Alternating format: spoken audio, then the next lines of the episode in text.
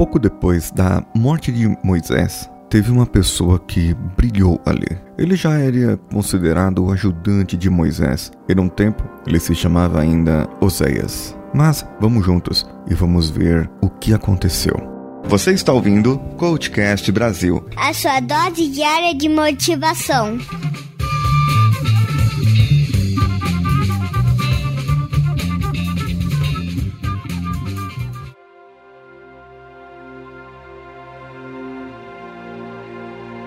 Influenciado por Deus, Moisés mudou o nome de Oséias para Josué. O nome das pessoas naquela época era mais dado pelo que tinha acontecido. Por exemplo, Isaac, o nome significa sorriso, porque a mãe dele sorriu quando foi falado para ela que ela iria gerar uma criança. Por isso, houve então que Oséias significava salvação e Josué significava Deus salva. Javé é salvação. Então, o que significa? Significa que ele não era o homem que irá salvar, e sim que a salvação viria de Deus. E no caso, Josué, no princípio, ficou temeroso, pois era muita gente para governar depois da morte de, de Moisés. Muita gente que precisava liderar e colocar nos eixos, mas ele, junto com Caleb, eram as únicas pessoas que tinham saído do Egito e queriam entrar na Terra Prometida.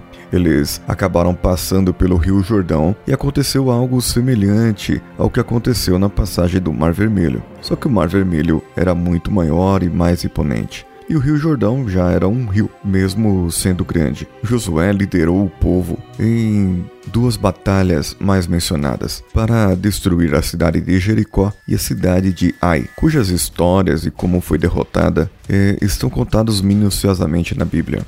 A história de Jericó aqui chama mais atenção, onde eles tinham um muro muito grande. É, o muro era tão espesso também que passava uma carroça em cima, no meio, aquelas bigas com cavalos. E os homens guerreando, uns tocando trombeta e outros com espada, e outros com a trombeta e espada na mão. Uma espada numa mão e a trombeta na outra mão. E eles davam voltas, sete voltas, se eu não me engano, por dia durante sete dias. E no último dia, na última volta, eles tocariam todos juntos a trombeta. E foi que aconteceu que eles deram marchando ali em volta daqueles muros da cidade, acabaram criando um tipo de ressonância, um tipo de frequência, porque homens marchando numa frequência só acabou afofando o terreno. E a hora que veio a trombeta tocar, acabou por derrubar tudo, pois o terreno já estava baixo e aquela frequência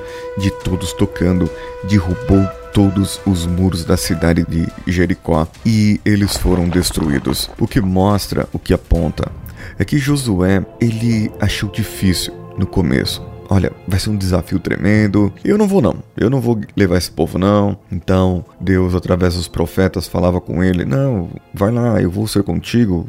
Luta lá". E ele viu que a força não era dele e ele precisava de todo o povo. Não adianta você ter uma promessa, não adianta você ter uma esperança, não adianta você ter uma visão, você tem que ir lá e fazer algo. Você tem que ir lá e buscar aquilo que você precisa. Você tem que ir lá e conquistar aquilo que é para ser conquistado. Não adianta você ficar olhando para o céu esperando as coisas cair na sua mão. Não adianta você ficar de braços cruzados. Você tem que fazer. Você é líder ou você não é líder? Ou você é apenas um pai de família, uma mãe de família, mas mesmo assim você tem responsabilidades. E a cada momento a sua responsabilidade aumenta nessa vida. A cada ano que a sua criança vai fazendo, a cada funcionário novo que entra na sua empresa, a cada cargo novo que você acumula a cada ano que passa de experiência na sua vida.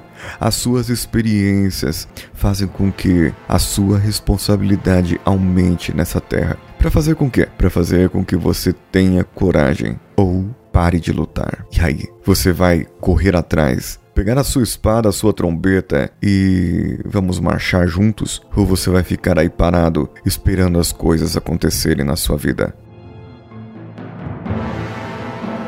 patreon.com barra coachcastbr, padrim.com.br barra coachcastbr ou no apoia.se barra coachcastbr. Os links estarão no post desse episódio para que você possa fazer a contribuição e na próxima quarta-feira participe conosco do nosso webinário. Você também pode entrar lá no iTunes, dar cinco estrelinhas e o comentário para que nós possamos lê-los no final. Entre no nosso site coachcast.com.br ou mande o seu comentário para o contato arroba coachcast.com.br. Em todas as redes sociais, procure pelo CoachCast BR. Eu sou Paulinho Siqueira e esse episódio foi editado por Danilo Pastor. Um abraço e vamos juntos!